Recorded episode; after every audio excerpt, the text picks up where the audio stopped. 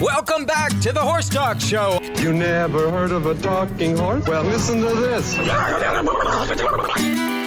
With your host, Louisa Barton. What does it feel like to be in love with a horse? Presented this hour by Palm Chevrolet, your hometown Chevy store. Now, here's your pretty, pretty Louisa Barton. You're fab. You're switched on. You're a bit of all right. Yes. Welcome to the Horse Talk Show presented by Palm Chevrolet, your hometown Chevy experience. This is our holistic horse segment. I'm your host, Louisa Barton, and joining us from Earth Song Ranch is Jessica Lynn. This segment is specially brought to you and presented by Earth Song Ranch and Summit Joint Performance. And we're going to talk a little bit about your horse's immune system and some of the natural holistic ways that you can deal with a very important part of your horse's body. Hi, Jessica. It's lovely to have you back on the show with us. Good morning. Um, the horse's immune system is a lot like the car's engine, except for one rather important thing. We don't really give it a second thought unless we find there's an issue. Uh, remarkably complex and yet very efficient, the immune system is designed to protect your horse from a host of potential dangers, ranging from viruses and bacteria, toxins, environmental things. So, stress is a big factor on horses, and people don't actually realize that. And it's the greatest risk to a horse's immune system. And some things that you may do, you don't even realize may be causing stress for your horse. Can you talk a little bit about that, Jessica? Sure. Any a lot of things can stress a horse that you don't even consider, including weather changes, a change in feed. Um, if you're in a boarding situation, maybe his neighbor gets taken away or a horse passes away will totally stress out a horse and totally change the digestive tract, which really is the horse's immune system. And perhaps not winning the Derby when you thought you were going to. Absolutely, that was uh, that was a heartbreaker to Wasn't me. it? it was to me too. oh my God, my daughter and I were on the phone, and I saw those horses clip, and she didn't see it. But anyway. Yes. Uh, But uh, all of those things can cause a digestive upset, which then affects the horse's immune system.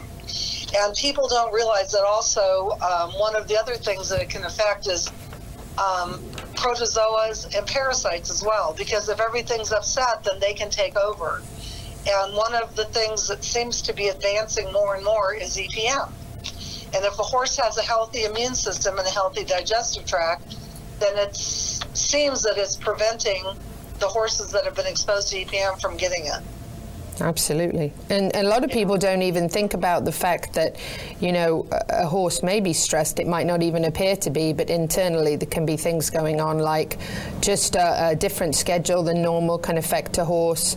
Um, I tend to try to feed my horses at a variety of different times so that they're used to it, so they're not thrown off. Uh, people who are on very strict, stringent feeding schedules and then for some reason have to change that schedule because of traveling or something out of their you know, out of their power, the, the horse can sometimes be affected, and you may not know it, but it may be actually very stressed because it's used to a very regimented schedule.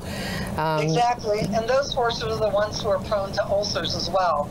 But if those people, you know, um, would just feed in a hay bag so that they have food 24/7 of some type, and then feed on whatever their schedule is. I also do the same, Louisa. I don't feed my horses on a schedule. They're fed at all different times so that they're not expecting something, let's say at six in the morning and six at night. Right. My, my, my four leggeds are a lot like uh, my two leggeds.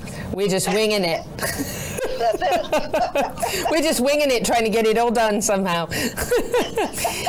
um, That's all of our lives anymore. Yes, and there's a number of other things too to think about. Pasture bullying, you know, maybe a horse is being bullied by another horse. Weather extremes, which we have here, you know, we go from quite cold to very hot quite quickly. So those are all things to just be aware of as well. And, um, you know, just being aware that if you are on a very strict and exact routine, that when you're off it for some reason, that's when you might see a stress in the horse's immune system. And then you might see a colic even from that. I, yeah. I was just going to mention that colics uh, around our area lately have been huge. The vets have been extremely busy, but most of them are gas colics. And again, that's a digestive thing because they're stressing over the weather. One day we have 80 degrees, today we have 50. We're going to have pouring rain all weekend. I mean, we're in Southern California, and this is not the usual. Yes, So- absolutely. And Yeah. nutrition is a, is a big part of this as well, of course, and that is using, you know, a safe feed and, and really good quality hay, very important. Um, something I saw Chester Weber do when we were visiting his barn. He's the most decorated driver in the U.S., and he actually has his horses fed um, their hay first, and then later on they get their grain, but he separates it quite a bit. And if you can do that, that's much better for them, um, you know, for their for their immune system and for their digestive system as well. If you can break it up, but you know, really good safe feed. Um, Seminole Feed Stores, a very very safe mill made here. Yep. Larson's hay, top quality uh, hay here in this area, and you know, you need to have somebody you can rely on for good nutrition. That's super important. Um, and you know that you are, if you're used, if your horse is used to being fed twice a day, then keep feeding twice a day. Don't make any drastic changes overnight, and don't make any feed changes drastically either. If you're going to change to a different feed company or a different type of feed, that needs to be done very, very slowly to protect the horse's digestive system as well. So that's another kind of a you know a key to keeping your horse um, healthy and not and not stressed out. But talk a little bit. uh, talk about probiotics, Jessica. Um, horses do need probiotics and digestive enzymes. Most um, companies don't add the digestive enzymes to their blends. We've been doing that for you know more than 20 years. Um, I worked with a Cornell-educated uh, microbiologist, and we came up with the blends that I have, which are Equine-Zyme and Equine-Zyme Plus. They have um, 20 billion of added probiotics, and then there's another 50 billion of naturally occurring probiotics from yeast cultures in our blends. There's a lot of them out there. You need to be feeding somewhere between 30 and 50 billion per scoop, usually daily, but if you can't afford it daily, then do it during weather changes or other times or stress or if you're out riding a lot because that's what helps to feed the gut flora and keep everything healthy and keep the immune system boosted as well. Uh, Um, that's very important. Really important. And I mean, my guys get it daily, but um, and we do have the new mini blends too for them. Just That's side. right. Yeah. For the mini horses, I love that. Their own line of their own line of supplements. That's amazing. That's right. They have their own little mini scoop and their own little mini sized bags too. I love it. Uh, but And, but um, probiotics and prebiotics have been shown to actually help digestive function, and they do support your beneficial bacteria, which you need for intestinal health.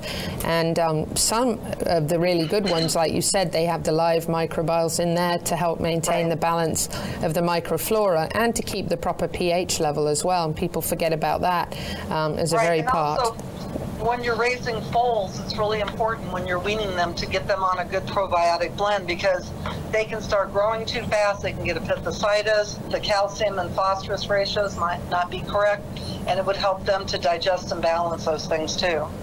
Very important. Yeah. That's super important. And, and coming up on this kind of springtime that we're in now here in, in Florida, you know, we start to see a lot of the, the mosquitoes are back and, and people are kind of rushing to get their vaccines all in, which is important, very important here for uh, the encephalitis and the West Nile especially. But That's right. when you're going to go and do a bunch of vaccines, it's really important that your horse's immune system is in really great shape before you do them. So, um, That's right. And you can also use a homeopathic remedy called Thuja. It is spelled T H U J A when you do vaccines. And it helps to counteract the uh, carriers, not the vaccine itself, but the carrier for the vaccine. So if you have horses that are sensitive or you think may react, that will really help. And you would give it three times a day for three days. the three days before the vaccines? No, after. Oh, after. Okay. Yeah, And it's after. I've never heard of that, and it's Thuja. T H U Thuja. J A. Yep. And where Yep. can you get that? at any health food store, pretty much, Boiron has. That's one of the Boirons. Um, I think I've seen it on Amazon on occasion, but most health food stores will have that. You want to do it in a 30C potency. And what you can do is you can mix it up um, a few pellets, like maybe five or six in a little shot glass, with some water in the syringe, and then wait till they dissolve, and then syringe it in your horse's mouth. You can also use it on dogs and cats after they've had a vaccine as well. Wow, that's really good to know. I did not know that. That is a very useful yep. piece of information. I always dread vaccine time in my older horse, who's 34, yeah. and worry, but that's nice to know that there's something that you can do. So, three times a day for three days after? For, yep, for three days. Wow, great advice. Incredible. Yeah. So, very important. But I also, this year, I'm kind of worried about the hay supplies too for everyone because with all the flooding and all the rains in the middle of the country, you know, where's all the hay going to be coming from for everyone? Yeah, Lawson's, Lawson's here seems to have an incredibly big supply coming in on their train every day, which is good for us, but I don't know about the rest of the country. So, Jessica, we have to wrap it up.